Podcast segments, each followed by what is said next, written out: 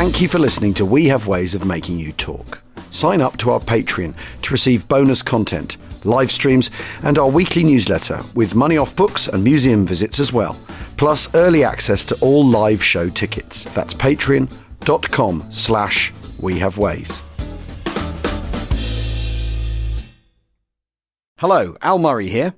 A quickie before we get started. Many of you get in touch with us looking for book recommendations, and we try to suggest three new ones each month.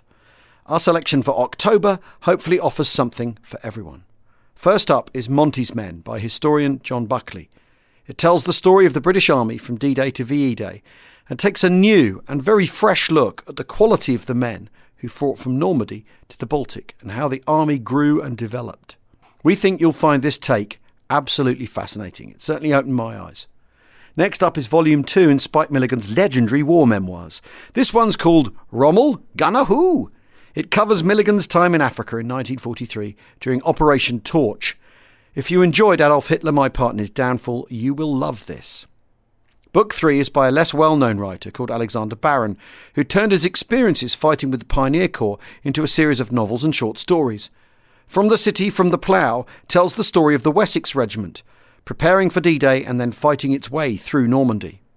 Baron was brilliant at capturing the everyday lives and characters of the regular soldier, and this book paints a vivid picture of the boredom pre battle and the sheer hell of fighting in the bocage. So there you are, three cracking reads for October. As usual, members of the Independent Company get all these books 20% off through Waterstones, and a big thank you to them. If you bought all three, that would save you just over six quid. Happy reading.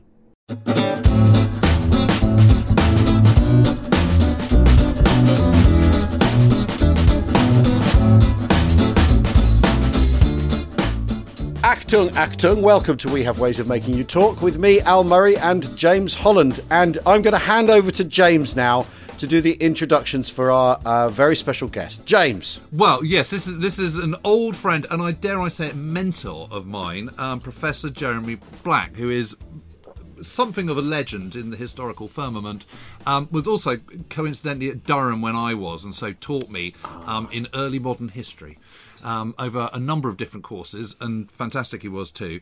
And um, then uh, some years after you, uh, I can't remember quite when you moved down to Exeter, Jeremy, but you, you took a post at, at Exeter. Um, I then moved out of out of London.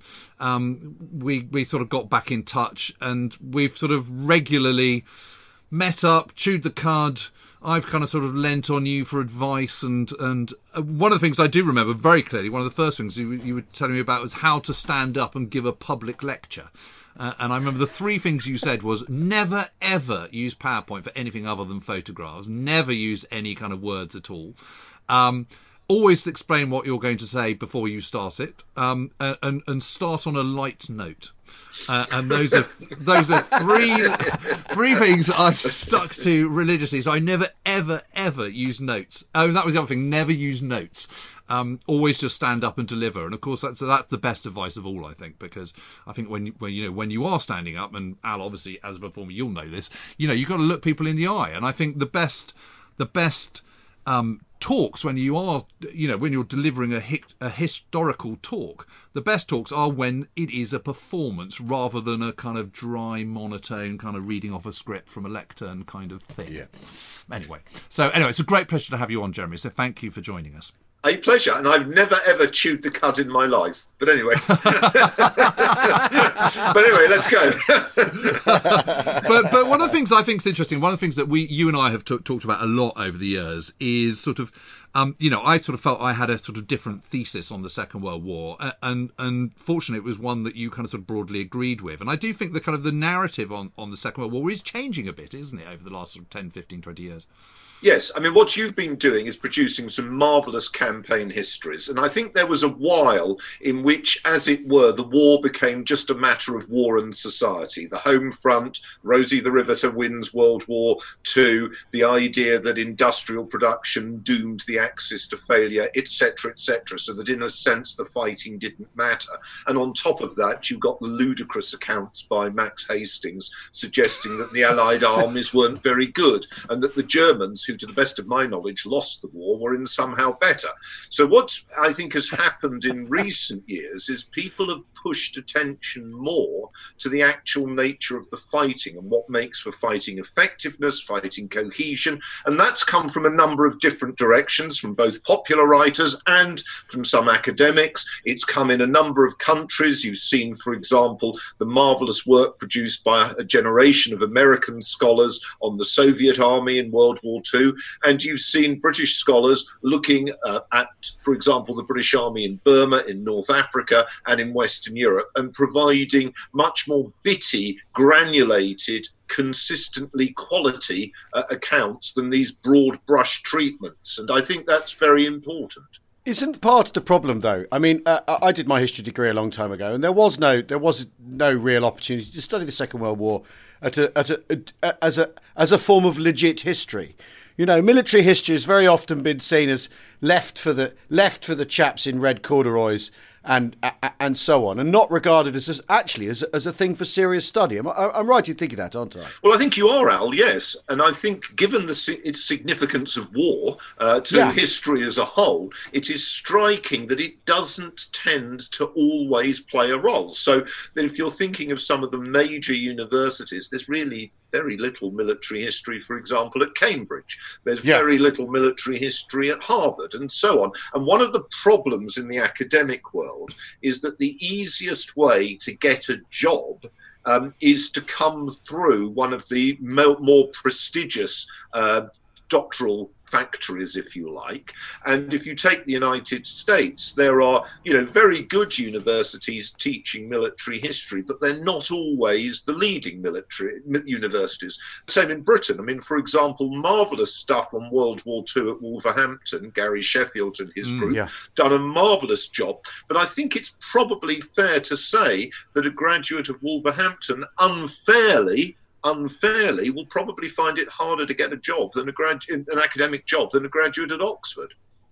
Yeah, it is really interesting, is it? Because you you you think of the kind of sort of military historians that are at Oxford and Cambridge. I suppose you know one thinks of kind of Hugh Strachan and people like that. Well, he's but, retired. But also, he's well, he's retired. retired. He has now retired. Um, you know, then at, at, Cambridge you've got Professor Sir Richard Evans kind of holding court on the Nazis. No, he's he he's he's retired as well. He's, he's retired, as well. as well. well okay, yes. but he has been in recent years. Yes. But I mean, but but but he doesn't know anything yes. about military. You know, the military side of things. He knows a lot about the Nazis and um and what life was like in Germany and the Holocaust and all the rest of it. But he, you know, his his his knowledge doesn't really extend to military operations at all. No, I, I, mean to be fair to Richard Evans, I, he has retired. I don't think he would claim that. I mean, his background was doing research on cholera in the 19th century in Hamburg, which is what he did his initial very important work on, and then he moved into, as you say. Um, the sort of domestic German aspect of the Third Reich. The difficulty is that, specifically on Germany, that um, the those people who tend to specialize on the Nazi party do not tend to really have an interest in military history. So, if you're looking for good military historians on Germany writing in English, um, on the Wehrmacht, you'd be looking at somebody like Robert Citino at the World War II Museum yeah, yeah. in New Orleans. And I don't, I mean, I'm happy to be corrected on this because, you know, I'm tired. And as I've just mentioned, I had a, just had a granddaughter.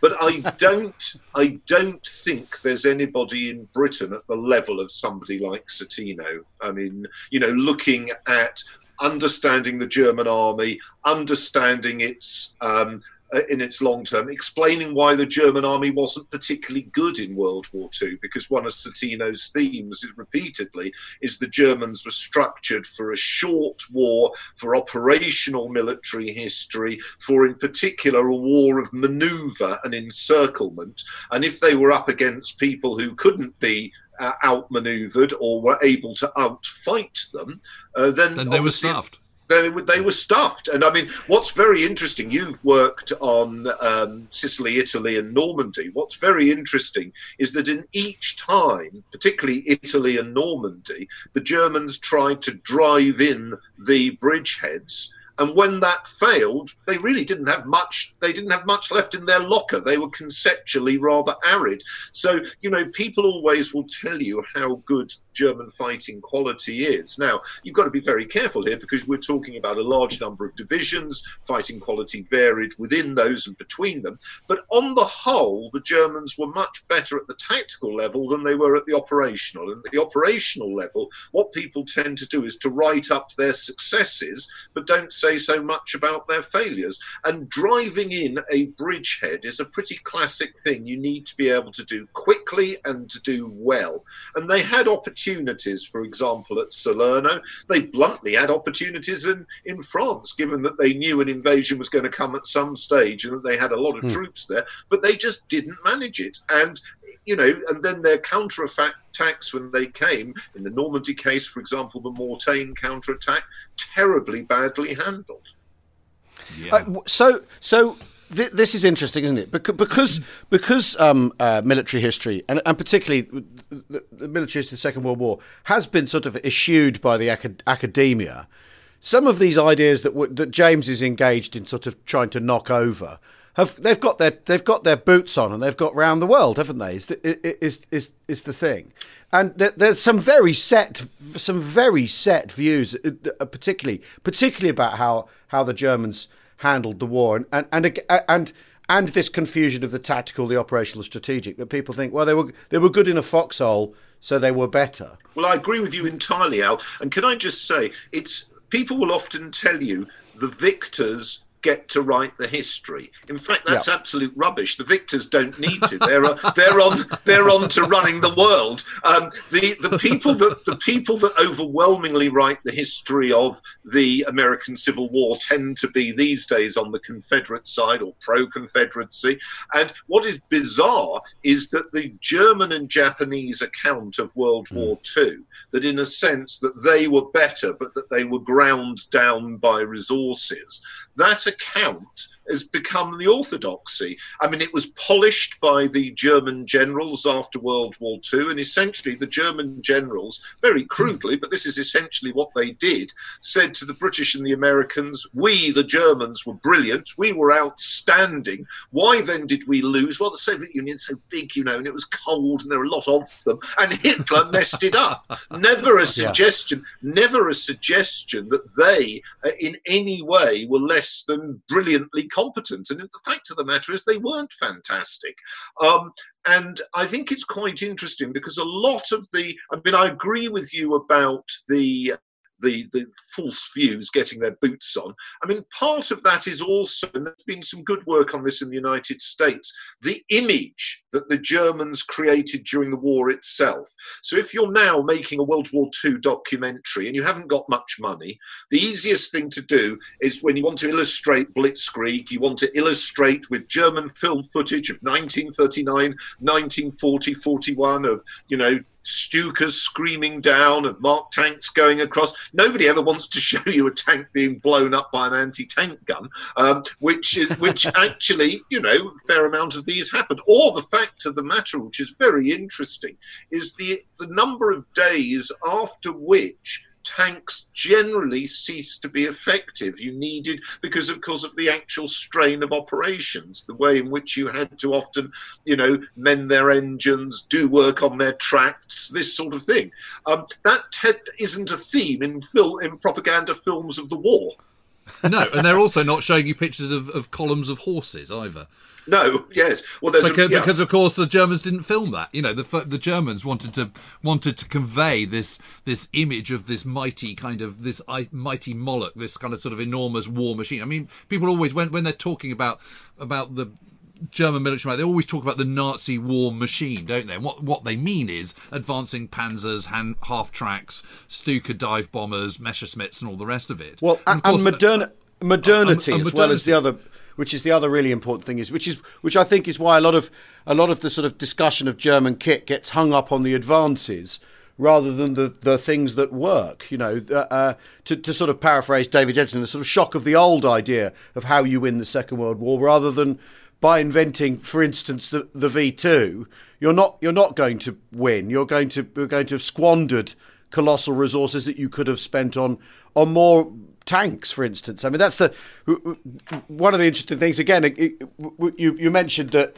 Allied industry overpower the, the, the idea that Allied industry overpowers poor old Germany, but the G- German industry is is incredibly fecund, but is being misdirected re- relentlessly, um, uh, uh, and over these sort of strange projects that are hung up on modernity. I agree with you, and can I also say I agree with you entirely. I would also say that you know at the present moment there is this unfortunate tradition of uh, in public of being critical about the British war effort. Um, uh, I would say that one of the most important aspects of the strategic uh, bombing, the combined bomber offensive, and of course James has written uh, some wonderful stuff on on that in 1944, is that it really interrupts the articulation of the German war industry. If you think about it, Germany is able to draw on the industrial and mineral resources of Europe. Um, you know, so for example, the French war machinery is working. Mm. You know, is the you know the big factories like at Billancourt, for example, are producing for for the you know compulsorily. The the Germans have got something like nine million slave labourers hmm. in in in Germany. You know, they are drawing on the resources not just of 1937-38 Germany, but of much of occupied Europe. But of course, heavy bombing. And it's interesting, I think the first major industrial site, really big industrial site to be worked over by uh, British bombers is the big marshalling yards at Hamm on the eastern end mm. of the Ruhr. Um, you know, this is for a purpose. You know, you often hear attacks on the uh, combined bomber offensive as if in some ways it was a war crime.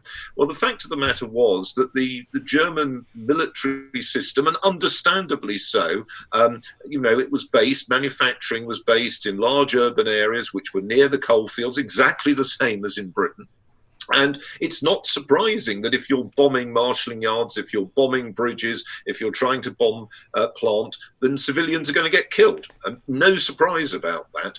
Um, but the bombing offensive, I think, was important. It was strategically very valuable to the Allies. And um, the uh, what it does is it doesn't stop German industrial production increasing into 44. What it does is reduce the rate of its increase, and it also affects, it creates um, inefficiencies, big inefficiencies are in terms of trying to, you know, because ma- industry rests on mass production of commodities produced at different sites. That is really handicapped by the attack on the German rail system, and of course on the French rail system. The French rail system is very heavily bombed. And again, I mean, in this case, much more of a tragedy that French civilians get killed hmm. because mm. they were occupied. Well, the, the, the, the, the German railway network, the Reichsbahn, is, is really the glue that keeps the whole thing together because they don't have enough fuel, um, they don't have enough oil, they don't have enough synthetic fuel, and of course, coal is, is what is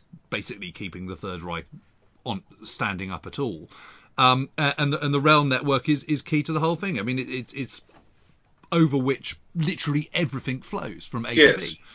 Um, and so if you if you can neutralise that, you're you're in stuck. So so absolutely. I mean, I've never understood these arguments against the strategic air campaign because self evidently, if you're bombing lots and lots of locomotives and marshalling yards and railways and blowing up bridges, that is not helpful to your war. You know that is not well, helpful to your enemy's war effort. Is yes, it? and and and if the Germans are diverting forty five percent or whatever it is of their effort to building fighters to stop that um, uh, uh, bomber offensive. You're ov- they're obviously taking it seriously. They're obviously feeling the pinch, aren't they? And that, again, they could be they could be building tanks that they need for the Eastern Front or whatever else. But they're building these aircraft because of the bomber campaign. Yes, and can I add a number of other points? I mean, there's a very good essay done some years ago by Neil Gregor on the effect of civilian on civilian morale of the bombing of Nuremberg, and arguing this really did hit civilian morale there quite hard. one of the things to me that's always most interesting about World War II is what happens after the extent to which there isn't a German resistance movement or a Japanese resistance movement. I think that's yeah. very yeah. important to Allied success. Mm, now, that in, is really interesting. Now, in part, I think there's the technical reason that the Germans and Japanese had been left in power to surrender. You actually had a legitimate body. I mean, obviously, vile Admiral Dönitz, but Hitler's designated successor as head of the party, as Vice Chancellor, as head of the armed forces to surrender. Uh, and of course, we weren't able to do that or chose not to do it. You can take your point of view in Iraq in 2003, didn't have the opportunity to do it. Uh, and the same in Japan, where of course the emperor, you know, surrenders through his ministers. But the point is also, I think that the bombing campaign and the devastation it did bring in the last six months of the year, of the war in particular helps to destroy any idea of going on resisting. And there's a very interesting recent essay by Tami Davis Biddle in the Journal of Military History, and she looks at this increase in Allied bombing in the last six months. And she links it to growing anxieties on the part of the British and the American governments towards the end of 44 about this issue with German resilience, and in particular, the extent to which the Germans are um, you know, um, sort of going on fighting hard. That they're the, the Allies know they're trying to produce the Type 21 submarine they know uh, they are still taking quite heavy civilian casualties from the V2, um, which goes on, in fact, landing in London till March uh, 1945, and that in a sense that the bombing is intended for a specific set of purposes to end the German determination to go on fighting and to dislocate its economy completely to that end. So, as James says, German tanks cannot operate without oil. You also want to really hit the coal production. And if you look at the Allied planning for the early 45 uh, campaign in Germany, it very much focuses on the idea of cutting off the Ruhr and stopping its links into the rest of Germany, so that the Germans will in fact have a coal famine. I mean, there's there's absolutely no doubt that this that they see this as very consequential, and also, you know, the British and the Americans only have so many troops, and you know, they there's a limit. They don't want to have a grinding down attritional warfare.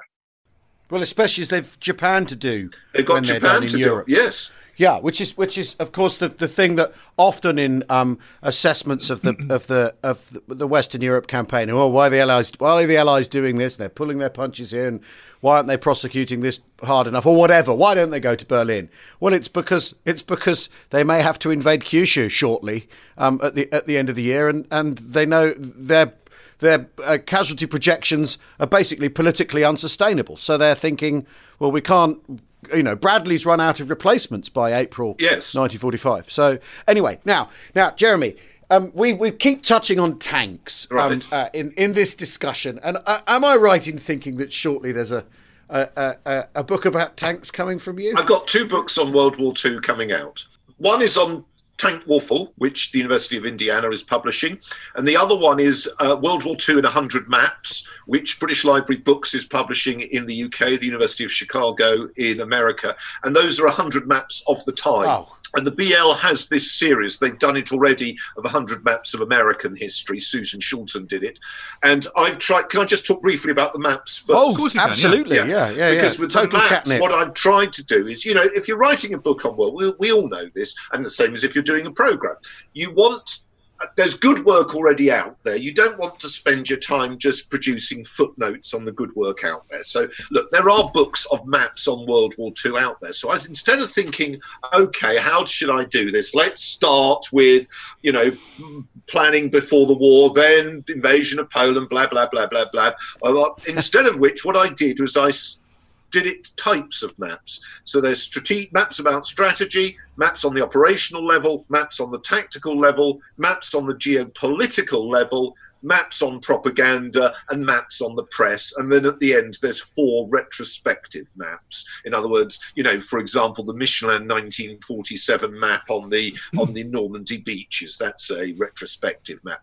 And what's really interesting is to do that, but also through that, there's also a about 50,000 words of text, is writing about the mapping of the war at all those different levels.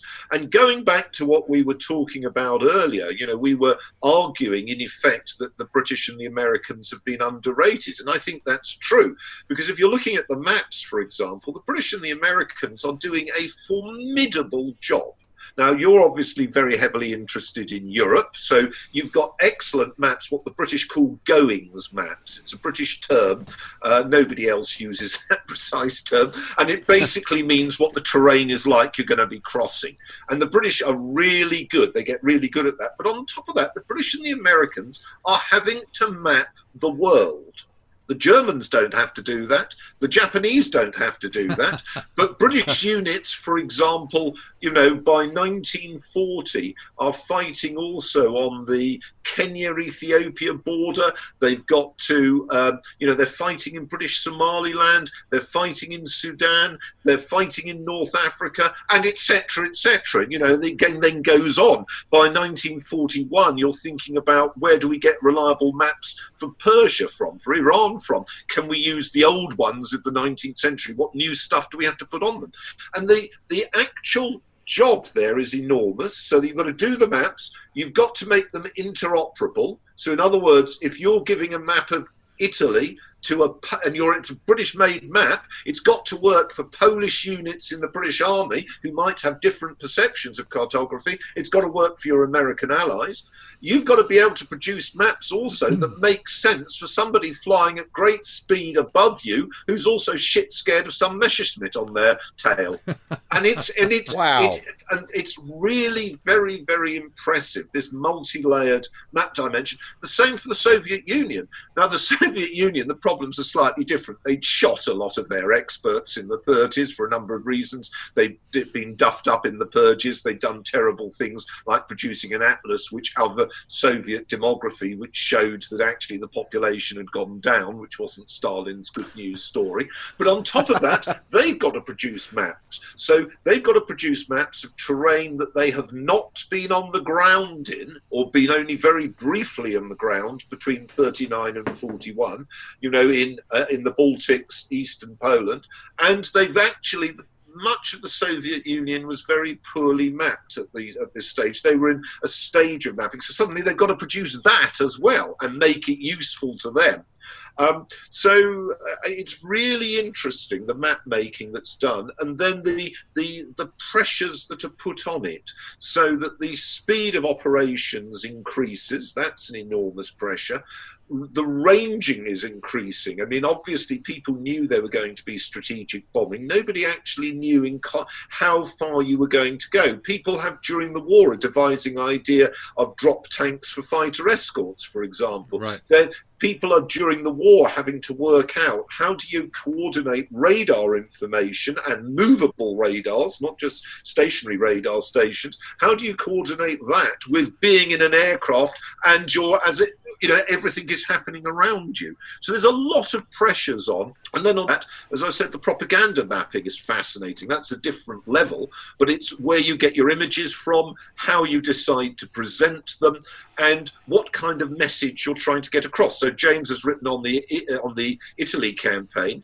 The Germans, for example, drop maps on the Allies, written in different languages for different Allied units, but we, the standard image of Italy is the, a long peninsula, and the Allies are portrayed as snails. So it says how many years to Munich, you know, and this sort of thing. and, and you know, and it's very interesting because what they're trying to do is engage with a different level of propaganda. There, you know, obviously propaganda for your own public is one thing, propaganda trying to affect the opponent. So again, German uh, by 44, the Germans are dropping propaganda on uh, on England saying, well, you know, we're killing you with our V1s and none of our people are being killed. You're killing us with your Lancasters and you're losing this many men. Uh, and, and this propaganda mapping is really very, very interesting. And, you know, they put, uh, you know, lines to show how far they exaggerate, but how far their, their, their uh, missiles can go. So I found the map book fascinating, really fascinating to do. And I think it's important because it takes us back with the tactical level and the operational level in particular to what troops and commanders would have seen. Because you know mm. that in a sense is how you see the terrain. I mean obviously with aircraft you tend to show people photographs. Sometimes you show ground units photographs but often your ground unit photograph that you don't have you know you do for the invasion of normandy because you've done an enormous amount of preparation. But your average move across let us say 10 miles of countryside you've not got photos of that 10 mile of countryside. So the only way to visualize it is from the maps, and those are really interesting. And the sophistication of, in them is really uh, very impressive. Well, Jeremy, I'm doing some I'm doing some work on the Sherwood Rangers Yeomanry at the moment, and I've got I've got a facsimile set of all Stanley Christopherson's maps that he had that he was yeah. issued with, and um, he became the commanding officer of the regiment on I think the 11th of June 1944, and they're absolutely fabulous because the detail is absolutely enormous. They're pretty accurate. I mean, we, I was doing something in, in Normandy last year, and I was using some of his Normandy maps, and they still worked. I mean, you know, yes. Oh, I mean, I mean, know, obviously there aren't motorways on or anything, yeah, but, no. but but they're pretty accurate, and it's and it's wonderful to see all the little doodles and stuff. The other thing I was going to say is just just the speed with which you know you're talking about that operational level. I mean, I think within five days of landing in Sicily, the Americans had set up a map map producing plant operation at Gela or Licata, I can't remember which one it was, yes. but one of those towers. It was all done, and they were producing them, you know. Yeah, oh yes, both the British and the Americans had mobile map productions units which were fitted into small ones, fitted into lorries, and they could actually do maps, and they could produce maps within 24 hours. In Sicily, Amazing.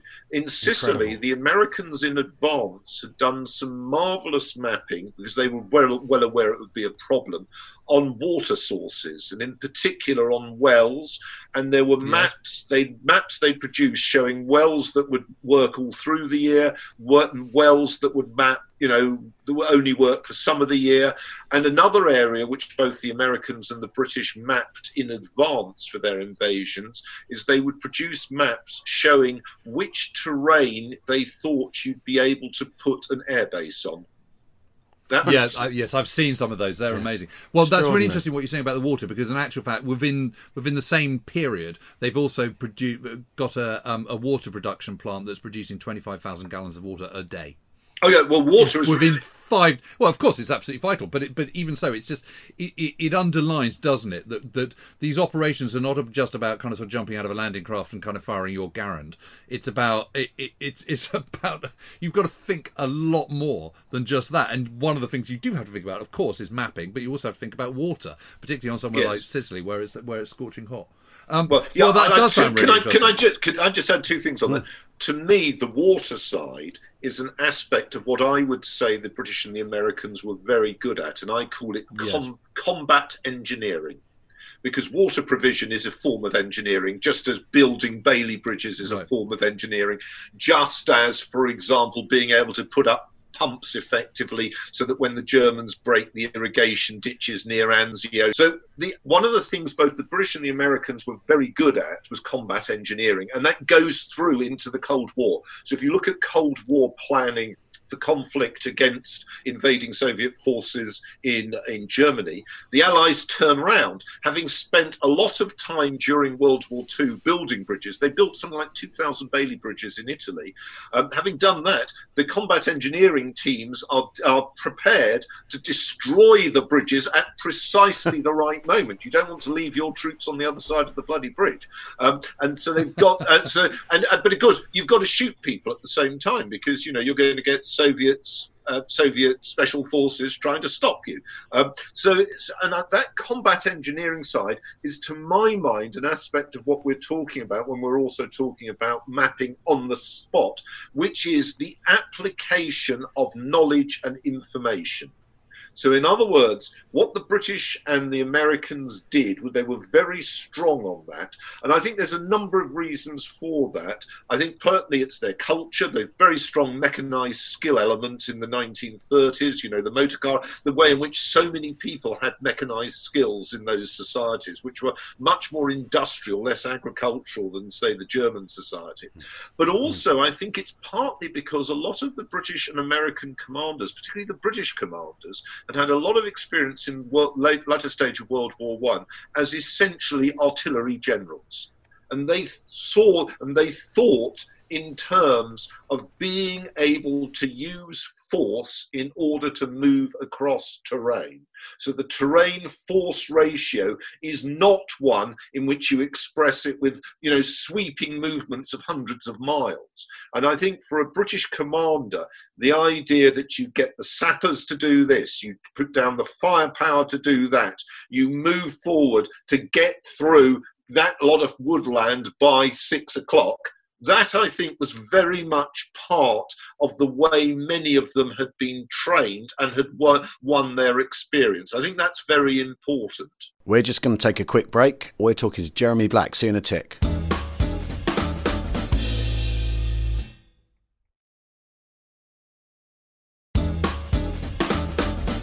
Welcome back to We Have Ways. We're talking to Jeremy Black, and this is a wide ranging digression fest. Well, tank warfare, what I've done is I did, and the reason I wrote these for American publishers is bluntly because I wanted to reach out to a broader market. Some years ago, and I started with Ro- uh, Rowman and Littlefield, I wrote a series of books on, I did one on air warfare, one on combined operations, one on fortification, one on insurrections, one on naval warfare since 1860.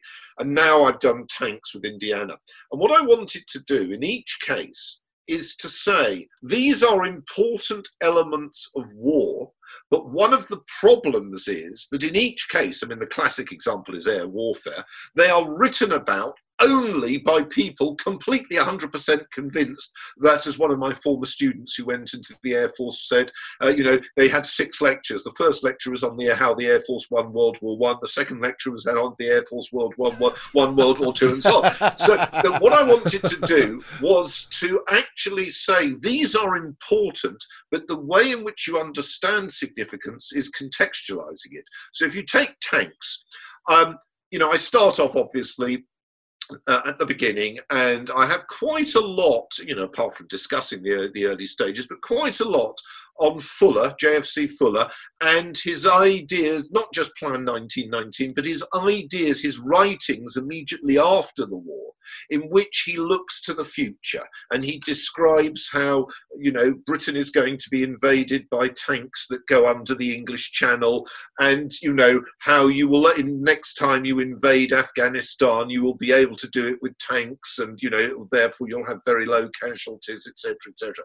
Now, the point about it is not, it's easy to poke fun of that, but the point is that what Fuller captured in that is a sense that if you just look at a weapon system without considering it in terms of its possible constraints, you go hopelessly wrong. So, by the end of World War One, it was already apparent that tanks, exactly as you would expect, this is nothing wrong with tanks, that they were vulnerable to three principal problems. One, their own malfunctions, which is exactly what you'd expect of any mechanical system. Two, the problems of operating across the physical terrain, which again is exactly what you'd expect in any uh, mechanical system. And three, the nature of the opposition. Now, in a way, if you roll on towards World War II, you have that, as it were, tension between the idea of the tank as something like the aircraft, which is going to deliver you a strategic outcome without you having to really think through all the multiplicity of tactical and operational factors that you're considering about. Now, you mentioned, for example, you were spot on the need for oil if you're looking at tanks. You're absolutely spot on about that. Um, so that it a tank works if you have a very good backup system of repair, of maintenance, but also of supply. And I think it's fair to say that, not surprisingly, under the pressure of war, it took a while for all of these to come into play. I think by 1945, um, the British and the Americans and the Soviets, the Soviets very clearly in Manchuria, are very good at maintaining, sustaining, and supplying tank forces that are able to carry out operational goals. And I think they're doing that very well. I think it's fair to say that it's not easy to do that in the state of the tanks in 39. And everybody makes big song and dance about the Germans breaking through in 40. Well, to a great extent, that was because the actual friction of opposition was relatively limited because so many of the core and elite British and French units were to the north, engaging in what they thought was going to be the direction or axis of German attack. Yes, but also it's because the, the, because very sensibly the Germans are not using their tanks as um, as major means of providing firepower. They're they're right. they're working together with motorized infantry and motorized reconnaissance vehicles and motorized artillery. Well, and, and after things, all, you know, it, it, the the Panzer Division is a combined arms unit. Yes, uh, and, and yeah. although it is called a Panzer Division, and although although we, you know, the French and the, and the British call it an armored division, it's the German one is is not just stuff full of tanks because. Yes because their other infantry divisions are walking on their own two feet or using horses. And obviously that's not going to work. So you've got to come up with another structure that enables your panzers to operate. And the only way you can do that is by motorizing all the other elements that you need to support that tank. Um, yes. You know, the tanks themselves, as you point out very clearly in your book are, are, are pretty flimsy in 1939, 40, 41. It's not till the second half of the war that they, you know, we're starting to talk about kind of Tiger tanks and Panthers, which have become the kind of sort of, you know, the leitmotif of the Second World War. But actually, it's not really representative at all. Yes, I think that's right. And also, by the end of the war, you're getting better tank destroyers you know, tank destroyers yeah. that can take a blow hard and still keep going. Um, yeah. uh, can I just say another reason? I agree with you entirely. Another reason, which I think is often underplayed, why uh, Panzer divisions bring everything together, is that that minimises the supply issue. You, as it were, you can right. Foc- you can focus your provision of petrol on a on a, and that's quite important because yeah. the Germans didn't have an enormous backup in pe- petrol provision, and I think that's quite significant. Um, interestingly enough, if you want to go to the modern day, as you may know, there's a debate at the present moment about whether the British Army should continue with its tanks. Yeah, yeah, yeah. yeah. Now listeners will have their own different views on where they think things should go. But one of the interesting problems for the British Army at the moment is we're short of tank transporters. And we actually are about 100 tank transporters below what we need to be. So, in, in many senses, you've often got to look at your backup systems um, and you see, this has become much greater an issue. I mean, this gives you an analogy, you know, obviously very different political context to the analogy facing the Germans in from 1945 to uh, 1990, the British Army on the Rhine, its armour was principally round Osnabrück. Um, it had good tank repair facilities and a relatively short supply chain. At the present moment, the NATO commitment uh, is to supply, is to defend the eastern frontiers of Estonia, Lithuania, Latvia, and Poland, where there are a host of problems in terms of supply network and distance, but also, for example, the actual strength of bridges there's a whole host of problems, you know, which people need. And, you know, you're not going to get a chance to build a bridge uh, with the so sorry the Russians just sitting around doing absolutely nothing. No, um, If you if that you know, um, and these kind of factors, and this this was the sort of factor that affected the Wehrmacht when it invaded the, the Soviet Union. It's not yeah, yeah. it's not just the Soviet resistance. It's actually that the supply of fuel has to go much further to get yeah, to them. Not easy. Well, this is the this is the culmination point, isn't it? The point by which which you can no longer operate to the standards that you've set yourself because your line of supply is so great that that all those that Bewegungskrieg, that kind of sort of uh, you know that that that war of of speed and rapid maneuver is just you know the wheels are literally falling off because you're just too far from your supply, supply bases. I mean, I'm just looking at this this pamphlet here, which is which is uh, oh, um, yes uh, German tank maintenance in World War Two, and I mean really it should be called lack of t- German tank maintenance in World War Two. I mean, what's really interesting about it is they have everything set up um, to do all this. They just don't have the infrastructure to enact it. Uh, um, there's a there's um there's a guy called Adolf I think he's von Schell, who is was a put in. He was a sort of uh, put in charge of of. Uh, he was general plenipotentiary of motorised vehicles in the Wehrmacht, and boy, did he have a kind of tough job on his hand. Of course, you know, he was constantly, you know, firefighting, um, running uphill. Um, you know, it was just completely insolvable because, I mean, if you look at Operation Barbarossa, you've got 2,000 different vehicles. You yes. Know, I mean, it, it's all very well the Germans being smug about all those Morris commercials and, and, and Citroen vans and things that they've captured in 1940, but they all require different distributor caps and, and point systems and, and coils and, and, you know, all the other little things. So, you know, and, and when you're kind of 350 miles from the from what had been the Polish border, um, you've got a problem on your hands. You know, you can't you can't just deal with it. And, and if your tank doesn't work and your your your Panzerfaust can't be the spearhead that it is, then it isn't, and therefore yes. you're going to lose. And suddenly, all those things that make you special have gone. Well, you're right. There's another aspect, um, in particular on fuel. Uh, but also on mechanics, who there's an enormous shortage of in Germany. It's the real struggle between the Luftwaffe and the Wehrmacht. The Luft, one of the things the Luftwaffe insists on is first call on fuel, and on uh, you know they're trying to move their airfields further forward in in uh, well both in in uh, in Barbarossa but also earlier in the uh, in the attack on the west and the Wehrmacht saying quite reasonably well we need this you know these facilities and the Luftwaffe says no and one of the interesting things about the German system is it really isn't doesn't cater well for differences like that. It really does, doesn't. I mean, in a way, Hitler has consolidated all power on himself um, and you know, in, and then actually is a lazy and rather stupid man, and doesn't doesn't. well, he is. He is. I mean, I don't disagree.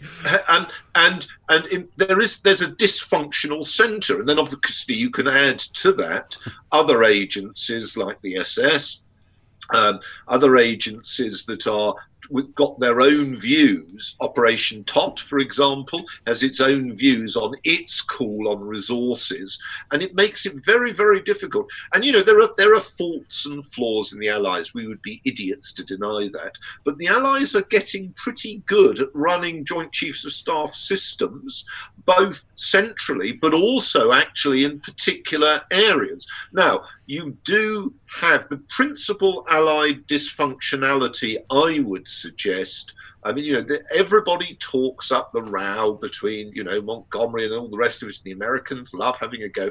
Actually, the principal dysfunctionality in command terms for the British and the Americans in World War II is that between MacArthur and the Navy in the Pacific and that yep. is a no, no, no, because you know. That, I know you're that's right. And I, I mean, and MacArthur is a much more problematic figure and much harder to control than Montgomery or Patton for that matter. And yeah. what I find highly ironic is that people don't make that comparison because one that would have been bloody obvious to somebody like Marshall, you know, that we, you know, and um, and and you could argue again if you want to press this further there are disagreements and tensions between the British and the Americans. We know all about them, about Dragoon and about whether the Balkan strategy should be pursued, etc., etc. They again are as nothing about this question of is it a you know is it really sensible to get involved in the Philippines? Because to go back to what Al was saying earlier and you were saying earlier, there was a tremendous shortage of troops for the invasion of Japan that was projected. Well, if you're looking at American army divisions, and you've got to think not just of casualties through Japanese action, but actually casualties through tropical disease, the Philippines, and you could argue the latter stages of the New Guinea campaign, because what the hell was the point of the latter stages of the New, Guinea campaign, are taking far more troops out. And again, I'm not being anachronistic. That row was made at the time, as we know, both within the yeah. Americans, but also, for example, there was an analogous Australian row because the Australians sent troops into Borneo in 45. And there was a lot of questions in Australia is what are we exactly doing this for?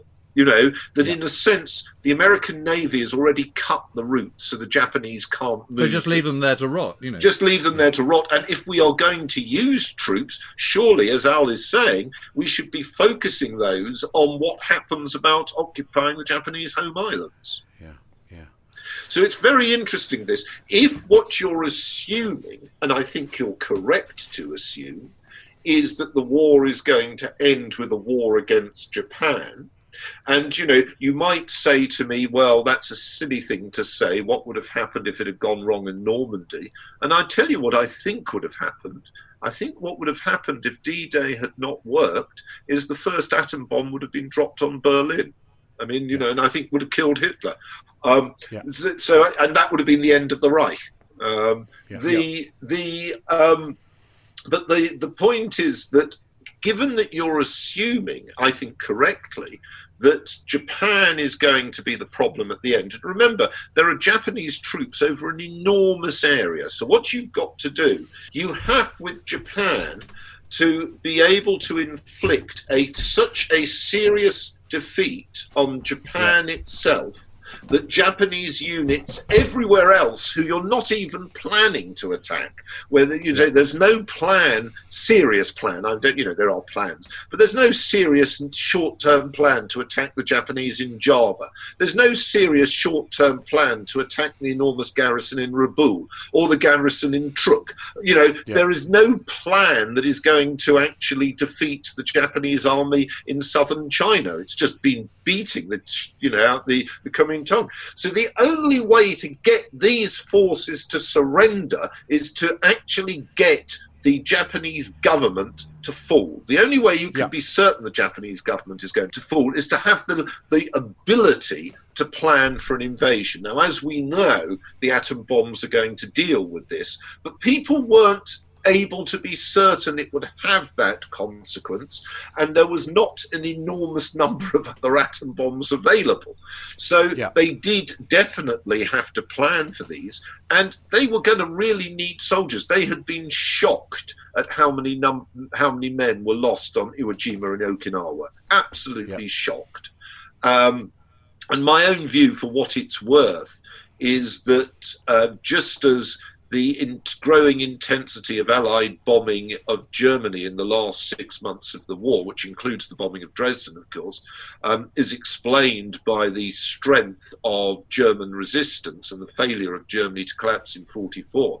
So, in my view, what absolutely determines the use of atom bombs but beyond any question of a doubt, is the strength of the Japanese resistance on Okinawa and Iwo Jima. And one other yeah. episode which really affected American public opinion, and that was the going down of the Indianapolis. I don't know if you recall that. It was mm, on the mm. front page yeah. of all the, well, for yeah. the benefit of listeners that don't recall it, the Indianapolis was a heavy cruiser, it had a very large crew. I mean, one of the reasons American warships at the end of the war have very large crews is because they're very heavily manned with anti aircraft guns against um, uh, kamikaze pilots.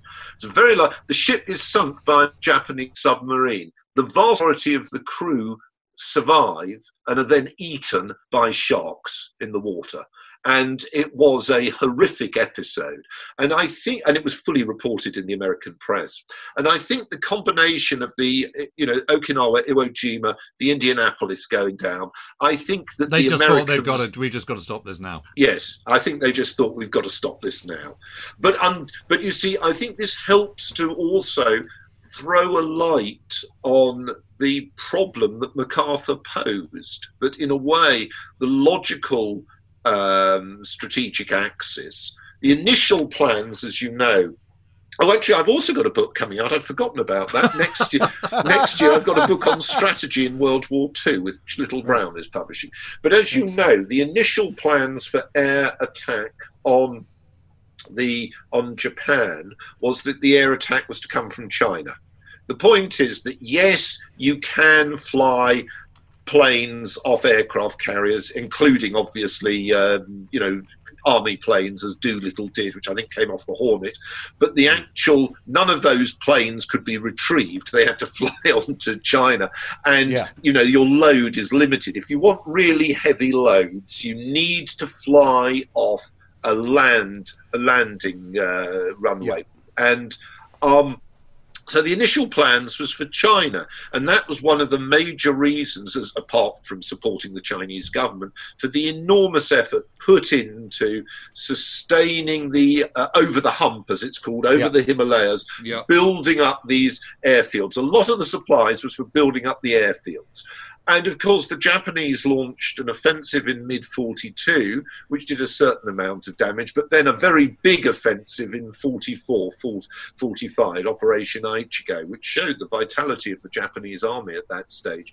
And by, by even by 44, beginning of 44, even before the American airfields fell, if you look, as I've done at the maps, the maps of the range in which you could fly and come back. And remember, all maps are slightly approximate because you don't know about wind conditions. You have to factor those in. Um, but all of the maps assuming that essentially the range from the Chinese air bases they're going to have, remember they didn't have air bases in Manchuria or anything, is going to take you at, mo- at best over southern Japan. It's not going to take you over central Japan.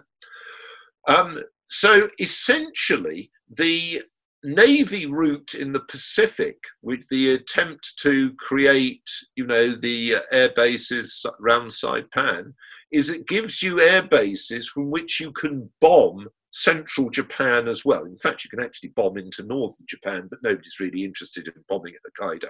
But you can bomb into central Japan as well. And that is really important.